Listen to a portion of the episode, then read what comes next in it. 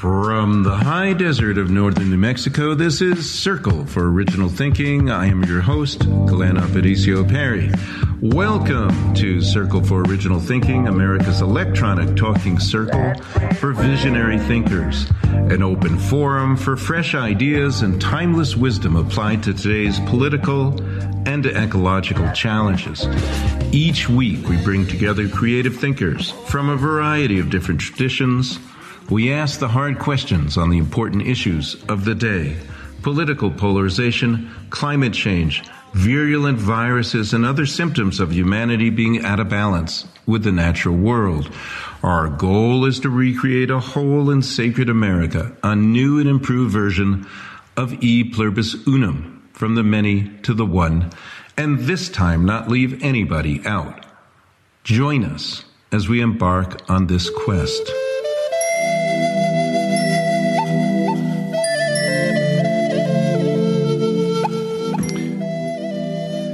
We've been speaking with Jeremy Johnson and Barbara Carlson on the coronavirus and the radical interconnection of the human to the microbial world, the evolution of consciousness and structures of consciousness. Now we continue to part two of our interview. You know, I uh, one of my favorite poets is uh, Gary Snyder, and uh, he he he wrote a he wrote about uh, a poem. I, I, I don't remember the title of it, but it's a but it's about making your mind like compost. and he said the the new stuff goes on top. Turn it over, turn it over, wait and water down from the dark bottom. Turn it, turn it inside out. Let it spread through. Watch it sprout. A mind like compost. So my question for, for both of you is how do we nurture the soil of consciousness that you're speaking about, this emergent consciousness that is going to be a mutational leap? How do we nurture that soil of consciousness now? That's a great question. Jeremy, you want to go for it first? You go. All right. Uh, you know, I think part of this maybe as a, as a practical response uh, to what is felt as as a life condition right now, an existential life condition. There's a lot of anxiety about what's breaking down. Uh, our sense of time is breaking down. Our our structure of everyday life is being rearranged very dramatically during, particularly dur- during COVID, right, with the lockdown, and uh, questions about you know, supply chains and resources and whether or not we're really getting ready for this climate crisis if we can't handle this little virus in terms of uh, collective response. So there's a lot of anxiety about what we can really rely on. And I think we have to trust that those things are breaking down right now. Those are invitations to let go, to compost our, our modes of thinking, our sense of time. There is a there was a, an article in the Guardian complaining about how with the, with no nine to five job structure anymore, everyone's just at home. There's no sense of week weekday or weekend. They said time has become a time soup. Time is melting down, and it was a sense of vertigo that a lot of people are experiencing. And it was a you know just complaining about this now. Um, I think this is a wonderful opportunity to explore what is being composted, what is actually being overturned and flipped over and, no longer has primacy anymore. Just existentially, right? Uh, our sense of time is being restructured. Allowing that to happen, right? Uh, uh, and for folks who are more on the ecological side of things, um, like Jem Bendell and Joe Brewer, who are uh, just doing some great work studying climate change and bioregionalism and, and how to respond. Uh, Jem Bendell, particularly, is talking about collapse not as a possibility, but as a, as a reality that we are undergoing.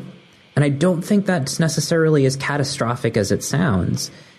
Our, our modes of being in the world are breaking down. They are going uh, through a kind of a death process or a composting process so the the more readily we can accept that and work with it, the less suffering, the less struggle has to happen, right? So how do we get our hands in the compost? How do we help this hmm. along? Mm. Because because then we can start growing things that actually nurture nurture us rather than just give us vertigo or um, make us unprepared for a future that will, out of necessity, be more ecological, like in Barbara's book title, like terrestrial. Uh, Bruno Latour talks about this this sort of new orientation that we're all undergoing right now, this restructuration of the world, moving back towards the terrestrial, coming down to earth. It's the name of one of his books that I've been telling everybody to go read uh, during the pandemic. So, how do we become terrestrial? And maybe this is a segue uh, for Barbara too. Like, how do we become terrestrial? How do we get down to earth? Because it seems like that is what everything is asking us to do. Mm-hmm. Yeah. Perfect. Yeah, same question for you, Barbara. You know, how do we nurture the soil of consciousness, and how do we become terrestrial? That's that's beautiful. Well, I think that um, you know, instead of focusing on um, germs, we can see right away that um, you know this idea of germ came about mainly through um, Louis Pasteur and um, at the time, you know, there was uh, a lot of, um, you know, um, practices that we'll say weren't, um, you know, sort of up to sanitary grade. And at the time, it just, it was a term that got overused. And the idea of germ puts too much emphasis on on an isolation of a particular microbe or virus, um, where uh, if you understand how the fabric where the web of life operates, it operates as a symbiosis. That is, everything is making with everything else. Everything is a terrain. Nothing is separate. So this idea of germs was sort of a, a, a man-made um, name for singling out or vilifying um, microbes from making us sick. When you know the the other uh, parts of the terrain, the raw sewage or the cows that were standing in their excrement weren't taken into consideration when they were describing germs. You know, whenever there is an imbalance in a terrain, um, certain viruses and uh, microbes will get more virulent. And I tend to like the term virulent more so than germ because germ means that something is attacking us when really you know, ger- viruses and microbes are just doing what they do, which is when they're under pressure, they will become more virulent. That is their, that is their genius. I mean, the, that is what has led to uh, the diversification and the complexification of life. Um, so I think um, understanding that everything is is is has comes down to a balance of the terrain, and um, whenever we get uh, out of balance, there is going to be certain parts of the terrain that will become, you know, sort of a bit of a, a problem. So, mm. so I personally view everything now as terrain. I view my body as a terrain, an ecosystem that I can have agency with, um, so that I don't feel like I'm a victim, um, you know, hiding in my home, uh, afraid to go out because of germs. I try to uh, sort of create as much diversity in my own terrain, my you know, I look at my body as an ecosystem. So diversifying my diet, I take probiotics, I take prebiotics, and I eat mushrooms. I forage as much as my of my food as I can. I grow a garden. I put my hands in the soil. I have plants in my home. I try to create a diverse terrain around me, both inside of me with everything I put in my body, knowing that my body is a garden. So I'm sort of um, how do I take care of my garden inside? And then how do I complexify my garden around me? So the world becomes very magical. The world becomes very, I become very intimate with my surroundings. I become intimate with what I put into my body and I become intimate with what is around me. And I think we have to begin to see that we have this co-creative capacity with our lives and with the terrain around us that becomes quite magical in some ways. And, you know, the, the natural world is extremely responsive. It responds. I mean, if you have a plant and you're, you know, taking care of it, you, it responds as opposed to a plant that you ignore. So I think this this falling in mm. love with the natural world begins also with the body and understanding that this body is really a miracle. Like imagine all of those microbes that I'm hosting. Well, am I a good host or am I a bad host? You know, it's like or am I hosting nature in a in a sort of uh, beautiful way, or am I being, you know, tearing down everything around me to get a, a view? You know, these are the things I think that we have to understand is that we have so much agency.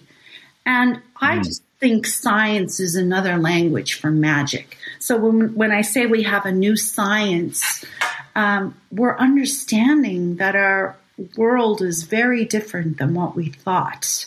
You know, when we actually begin to have an intimate interaction with the world, it becomes a very different place.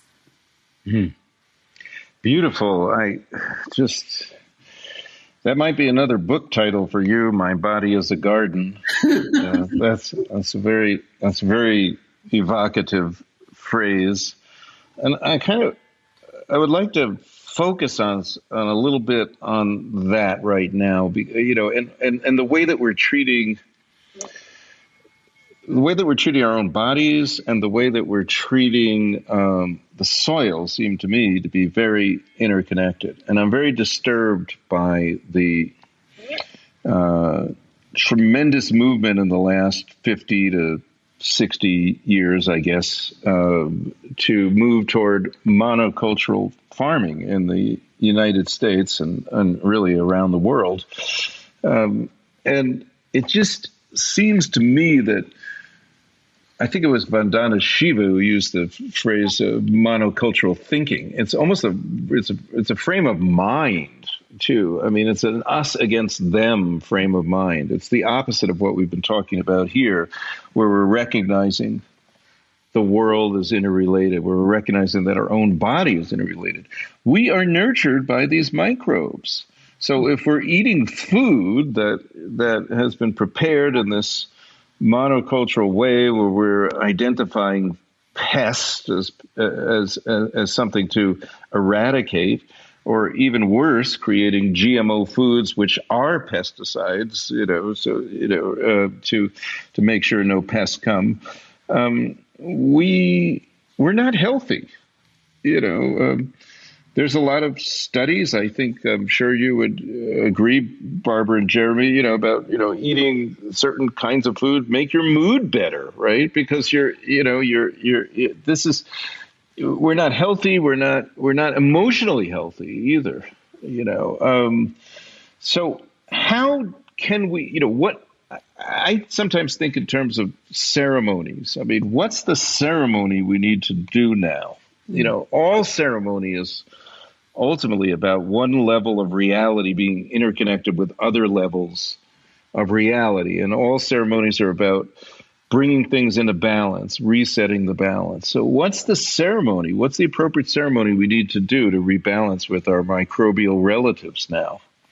Hmm. That's what I want to ask you guys. Who would like to address it? I don't, know if I have a good answer for that, but it's a great question. Uh, well, first of all, I think there are so many things we can be doing in community as a practice to reconnect with with land, with bioregion, with cultivating a healthy relationship with that bioregion, and and societal practices that you could see as a ritual, as a ceremony, right? Um, I, I, don't know if you if you read recently um, an article that I posted in the Mutations group uh, by Douglas Rushkoff talking about big agriculture failing at making good food, and he says. Um, I'll just read uh, his his line, the, the, the little tagline that I've been posting everywhere. We know now beyond any doubt that industrial agriculture gets less food out of the ground with fewer nutrients, less efficiently, more expensively, and with greater environmental devastation than small and organic farming. This is no longer a debate. I mean, right there is an answer. What's not working? I mean, there's an there's a mirror image of that, which is smaller organic farming that is bioregionally mindful and we could see this as a ritual. I think you know the the divide between, as you know, in magical practice, to do the ritual is also intimately related with the material embodiment, right? So the aliveness of things. So mm. having a different relationship with the land that we're on is is a ritual, and to do that as a society is also a ritual. So that would be my take. We need a new relationship with where we are in a place based sense, and it needs to become more place based. If this means different forms of education, if this means, and I hate to privatize it, you know, like I hate to say like it's up to us as individuals to do our little part, because even that is such a, yes, that's important, but that's not where it stops. You know what I mean? Because it's been used as a way to isolate and alienate ourselves from each other. So, how do we come together, you know, in ritual to collectively practice a new way of being and relating to the world? Uh, that's my that's my counter probe, right? As as a question of inquiry of like, what do we what do we do together to live more with sense of place, to live more with the aliveness of things instead of flattening it? Mm-hmm. Mm. Yes, Barbara. Yeah, I, mean, I, agree with uh, everything you're saying, um, Jeremy, and um, I think I think it. I think that um, so, for example, some of the things that I love to do, like let's just take something like composting. I mean, when you actually do composting and you begin to see the breakdown of material, it's, you know, maybe other people don't find this exciting, but I do. You know, we could start with, um, you know, everything is kind of hidden away. We put our garbage and it gets, you know, it's like the rituals could be something simple like looking at nature and seeing how nature actually operates. And I remember the first time I saw uh, horse manure and it was turned over and over. And then there was like this heat coming off it. I couldn't believe it that horse manure actually heats up and and and becomes this whole other thermodynamic substance uh, just from turning it over and in the sun. So I think so much is hidden from us that we shield ourselves from, but we see it in the change of the seasons. We see it in um, the the blossom that's happening right now in California. It's really incredible. Uh, so I think it's when we just go out with a curiosity about the natural world, it, it shines through. You know, that's another word Gebser use diaphany. There's a dia- there's a translucence, a diaphany that surrounds us, but most of the time we're not really slowed down enough to let it actually touch us. And the touching comes in the sense of of my senses, my five senses as a human being. I can smell nature. I can see the blossoming. I can touch the diversity. I can smell the composting and that smell of, of rain and the first rain and a smell of like the wet earth or, you know, these are the things and the hearing of the birds singing in the morning. I mean, it's rituals to me need to really start with the fact that I have this body and this body allows me to interact with my five senses, with nature in a way that changes me as an individual. And, you know, I, I see children and, and they're on these devices and they're not really interacting with the natural world. So we've become conditioned to, to actually feel separate from the natural world. So a lot of the remediation needs to be this re, re-engagement, re-enchantment, re, um, you know, re falling in love with, with with the natural world. We've hmm. become mm. so insulated. Mm. And, you know, even with this COVID and social distancing, stay at home orders, quarantining, you know, the very thing that we actually need to do in the middle of COVID, which is rewild ourselves, we're actually becoming more insular and removing ourselves from this, you know, relationship with the natural world that our senses are built to uh, engage in that way. Okay, now I'm going to ask you guys something that honestly I don't know the answer. I have no idea, but you know how we can do this. So, but I want to. Hopefully, we can put our heads together and figure something out. Because what troubles me is the allure of progress. See, this is something I think Gebser does point at and undermine the simple thinking that has gone on. Because you know nowadays people think that if something happened if something was invented now or something proposed now or the news of the day they always rate that as superior to what happened before. And uh, obviously this is not exactly working you know because because we need to return to some perennial wisdom that's been there for for antiquity with indigenous peoples, which has been re you know it's kind of been repackaged under the name that came out of Australia, permaculture. You know, I mean, this is not something new, really. I mean, it's something that indigenous peoples understood for a long time how to work with with you know, and you guys have been talking about it today. But what makes it so hard is that we are addicted to progress. So, Barbara, you're talking about you know people are on their devices and they and they can't connect with nature. Well, you know, there's, there's weird little apps where people can point their phones at you know at flowers or something, and it'll it'll tell you what kind of flower that is or what kind of what kind of plant it is.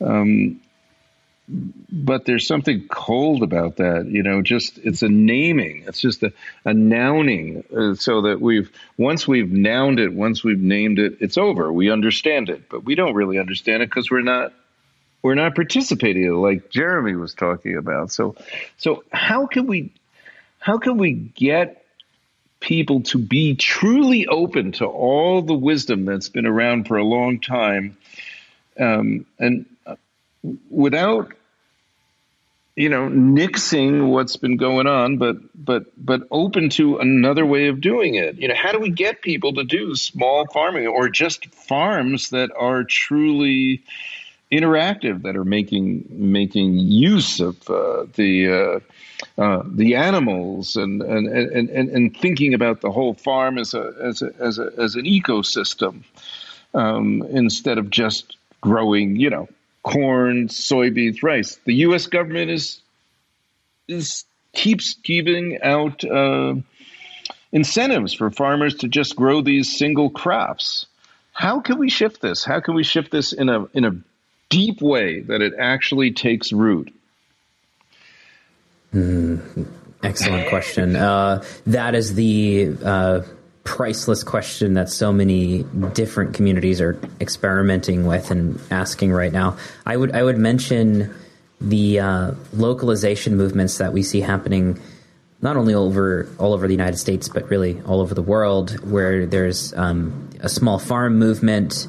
There is, uh, I think, Jason Snyder is, is one of the popularizers of this in my my immediate community online. We're talking about homesteading and bioregionalism and but not everybody can go ahead and buy some land and, and start a homestead. You know, it, it's it's a difficult process, and it's not necessarily a, an answer for everybody's way of life. But I do think there are ways, like for instance, I'll, I'll bring up uh, Jeff Vandermeer's uh, great little uh, set of tips or suggestions for rewilding your backyard in the suburbs.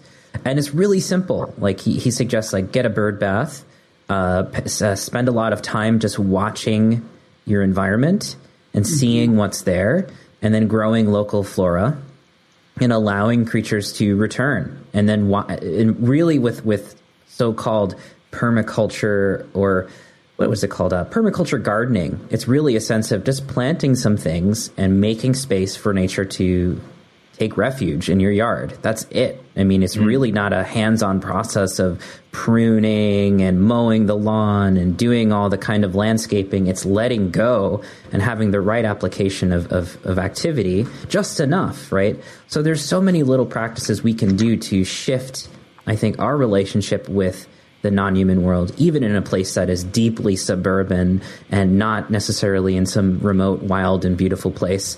Um, you know, maybe even in a city. I, I, don't know what rewilding in a city looks like, but there's certainly movements like that. So th- that's one attempt. You know, that I think that's uh, many different attempts. And then there's also the um, the smart village movement that I've been following recently, um, and that's very interesting as kind of an extension of uh, the the homesteading and relocalization movement, but they're playing around with very very similar principles of how do we apply the principles of permaculture to a small community um, that's still very much plugged into the world.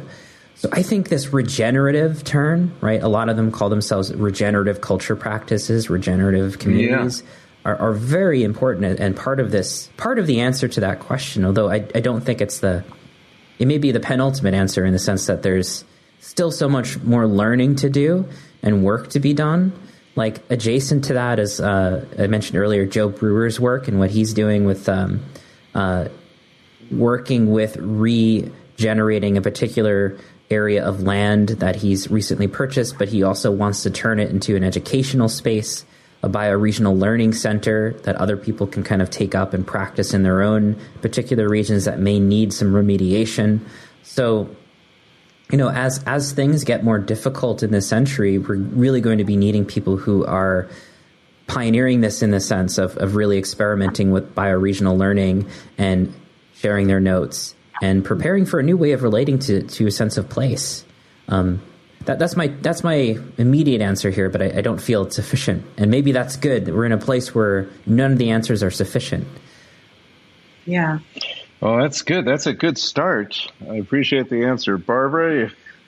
Yeah, I mean, I have started to um, do some fermenting of vegetables um, because you know, fermented uh, foods are rich in microbes and they occur naturally. So instead of buying a probiotic at a, a, a, a, you know a natural food store, I can start to, and it's amazing. It's just like taking cabbage and putting it in water and leaving it for a couple of days, and you come back and you look at your jar and this this cabbage is beginning to break down and it, it forms a, an elixir that's kind of acidic but smells really good. And, uh, then I use the elixir in my salad dressing. So like I'm getting creative with food and what I can do with food and realize that, um, nature does fermenting and you know, kombucha, that's a natural expression of what nature does. You take anything alive and leave it out for a few days, there's going to be microbes on it.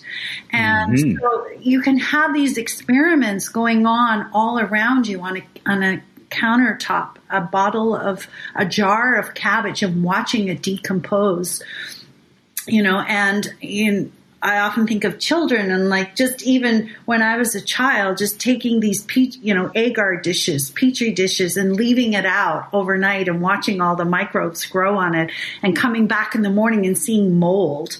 You know, it's, it's, it's realizing that everything is alive and that, you know, it, nature just is teeming with life.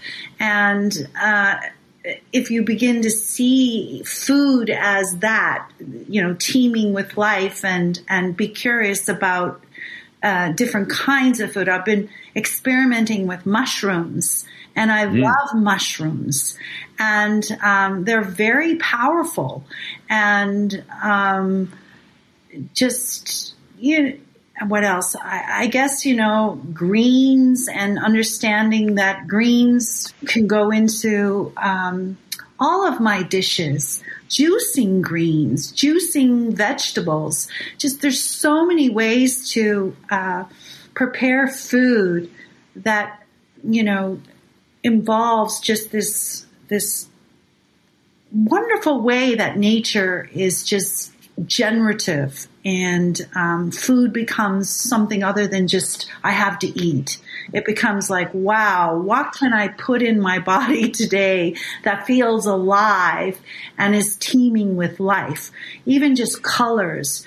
When I go into the grocery store, I pick like the red peppers, the yellow peppers, the orange cauliflower, the eggplants, being drawn to these colors of nature that we know Beautiful. are rich in phytonutrients. And um, so even the way I shop for groceries becomes different. You know, it's nature is so incredibly teeming with color, life, vibrancy. Mm. And so we should we should eat like a painter. yes. yes. Yes.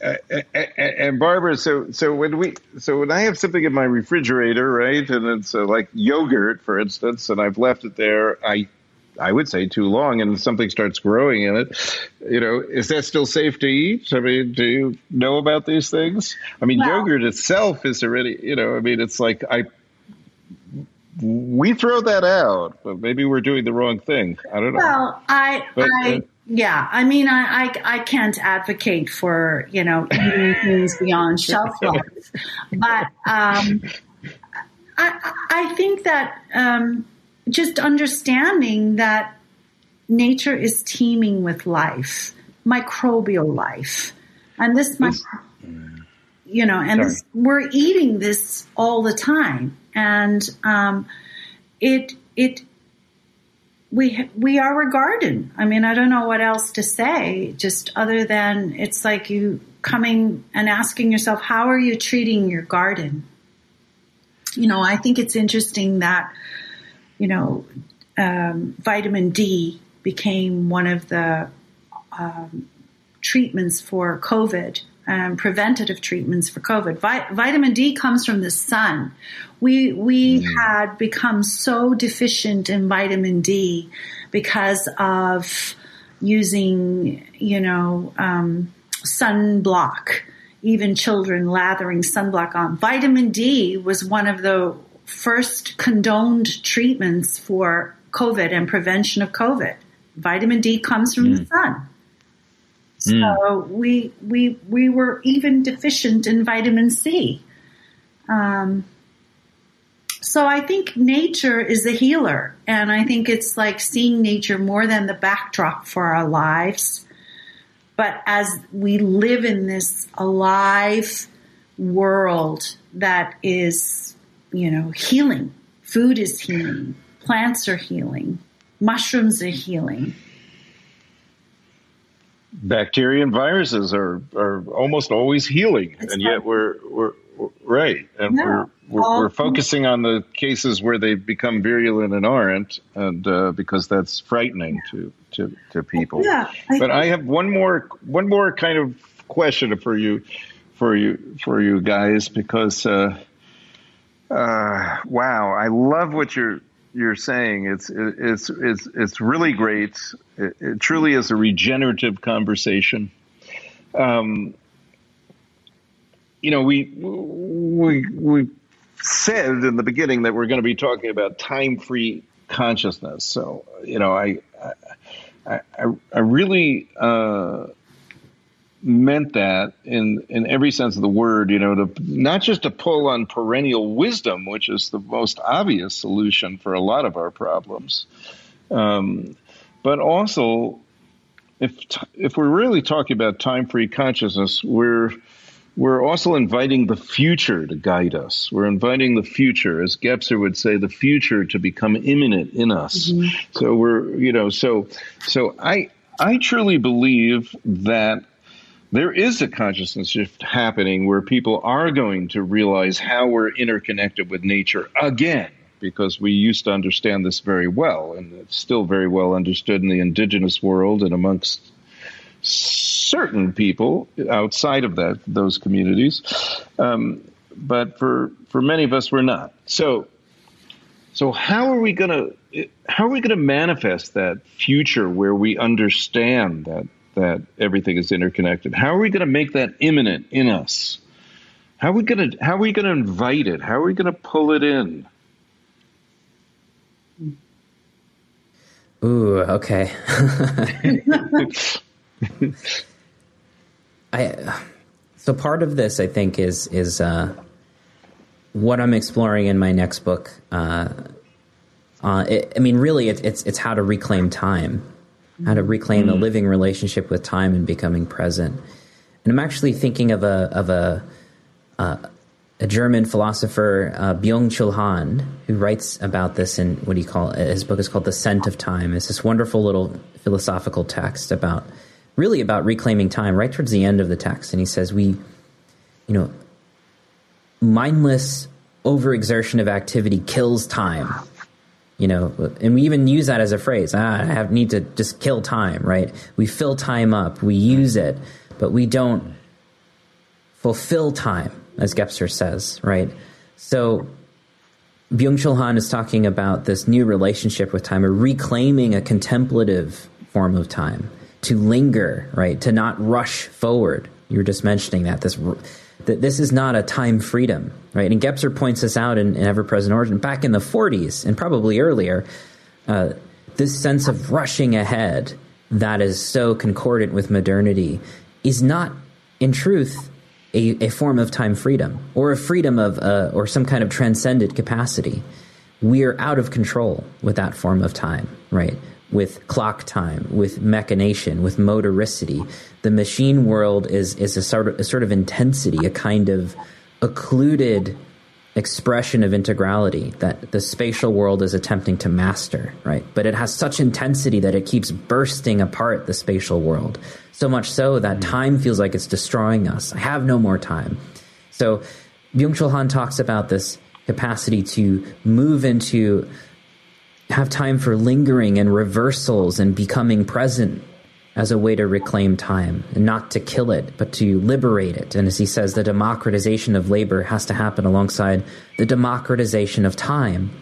And I thought that was wonderful. I thought if Gebser had read that, he would have he would have put that in, in EPO of you know who are the philosophers talking about this.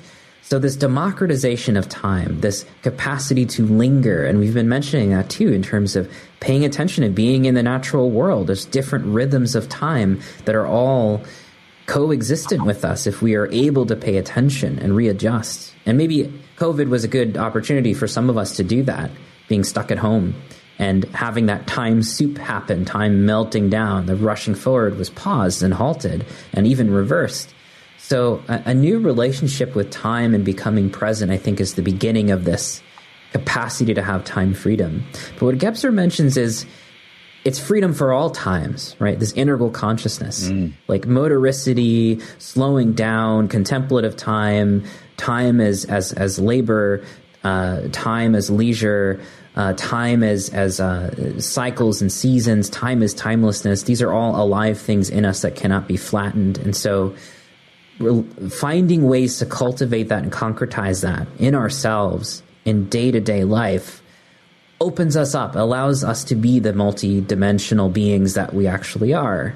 And he says, if you live that way intensely enough, then the falseness of time that our modern world is so locked into, not that it'll magically disappear, but that you will not be able to engage with it in the same way. And then, if enough of us have that intensity, that perhaps we can begin to produce the new and create the new and make that leap as a culture, right? Because there's that important thing that Gebser, that observation Gebser always makes about these mutations of consciousness are not.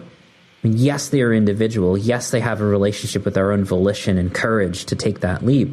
But also, it's happening of itself, right? This is something that the world is almost initiating us into.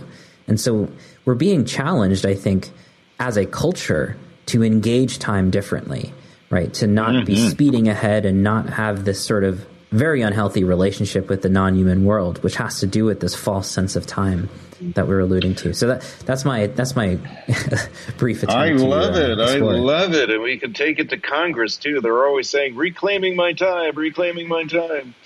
You know, at those. but if they, if you can speak to them about how the deeper meaning of reclaiming my time, we might make get somewhere. Uh, but uh, uh Barbara, so, how are we going to manifest the future that is imminent uh, in us? And I want you to maybe, maybe, maybe, maybe call upon your your microbial ancestral allies um, and and and the future micro- microbes also to how they can help us uh, manifest this good future. Well, First of all, I would just like to say that all of these species of uh, microbes and viruses um, are a consciousness. In other words, mm. they are doing what they're doing. We're just the host. They are doing um, so. There's they are the they are these microbes and viruses living within us.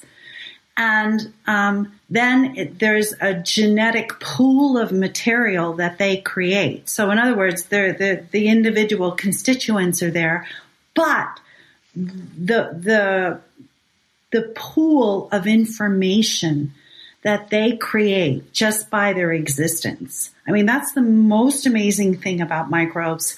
They are holobionts. They are architectural formations. They are assemblages that are um, organized around mutual support and cooperation. So the whole field is in communication and sharing information and sharing nucleotides and sharing gene, genes and genetic material constantly. It's like a hum that's happening all the time. Mm. And that is what our human physiology is embedded in. So I begin to think about my body this way now. And I often will sit in my meditation and feel the humming in my system, the vibration. I mean, we know they have a communication that's called sensum quorum, which means it's a vibrancy. So I actually tune into that now in my meditation. And I tune into it with this understanding that Gebser teaches us that everything that's ever been the whole origin is is in that teeming life inside of me. It's not just what I ate yesterday or the, you know, it is the ever present origin that has survived five extinctions and here we are now, you know, some are calling, we're on the brink of the, of the sixth mass extinction. I'm going to put my trust in these microbes because if, if, if I don't, what else can I put it in? I mean, seriously, what else can I put it in? That is, God, so beautiful. Thank you. Thank you. I'm almost tearing up because, uh, well, this is how uh, you.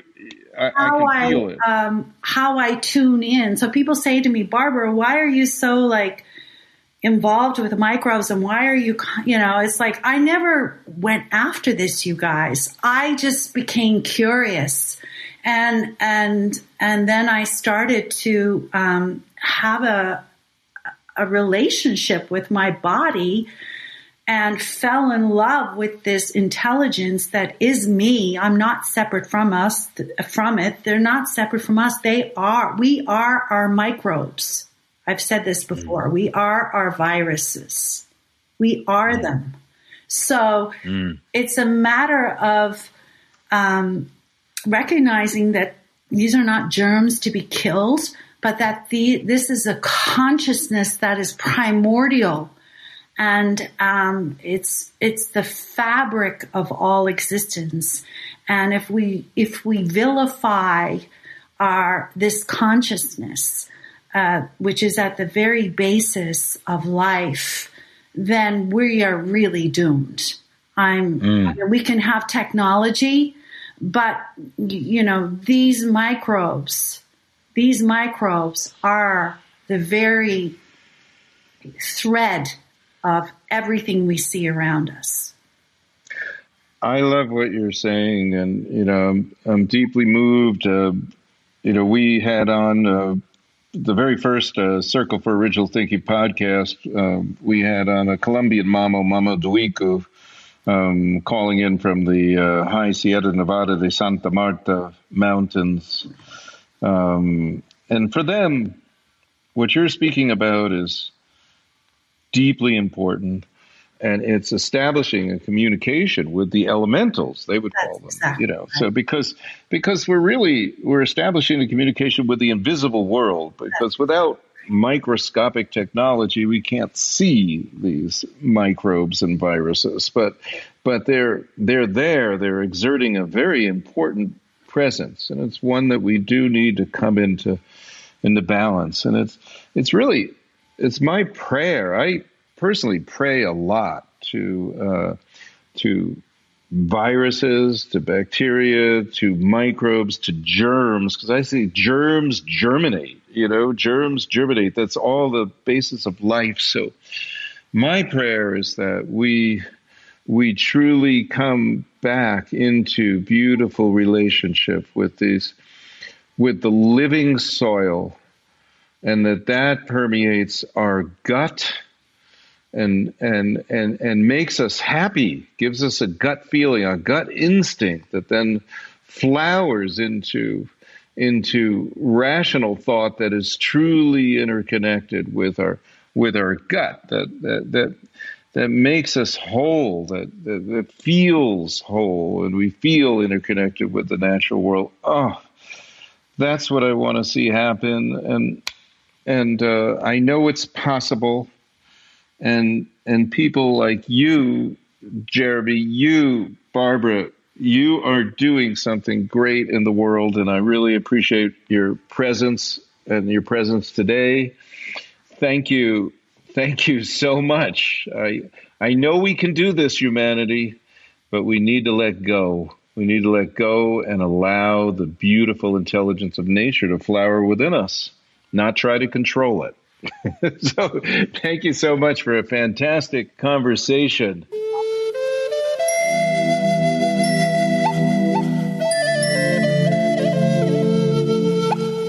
This program is made possible in part by Select Books, Waterside Publications, BizGenix, and Web Talk Radio. Native flute music by Orlando Secatero from the Pathways CD. Liberty Song by artist Ron Crowder, written by Ron Crowder, Jim Casey, and Danny Casey. Post production editing by Scout Media Strategies. The Circle for Original Thinking is a grassroots think tank whose mission is to seek out the deep origins of contemporary thought in order to remember and restore heart centered wisdom for humanity and all our relations on earth. For more information or to volunteer to help produce this podcast, go to originalthinking.us or originalpolitics.us. And you can also find and purchase my books, Original Thinking and Original Politics, there. Thank you. Thank you, Jeremy. Thank you, Barbara. Thank you so much for listening. And until next week, uh, many blessings of good health and well being to you in your guts. Thank you. We spilled our guts here, but it's, it was you. Thank you.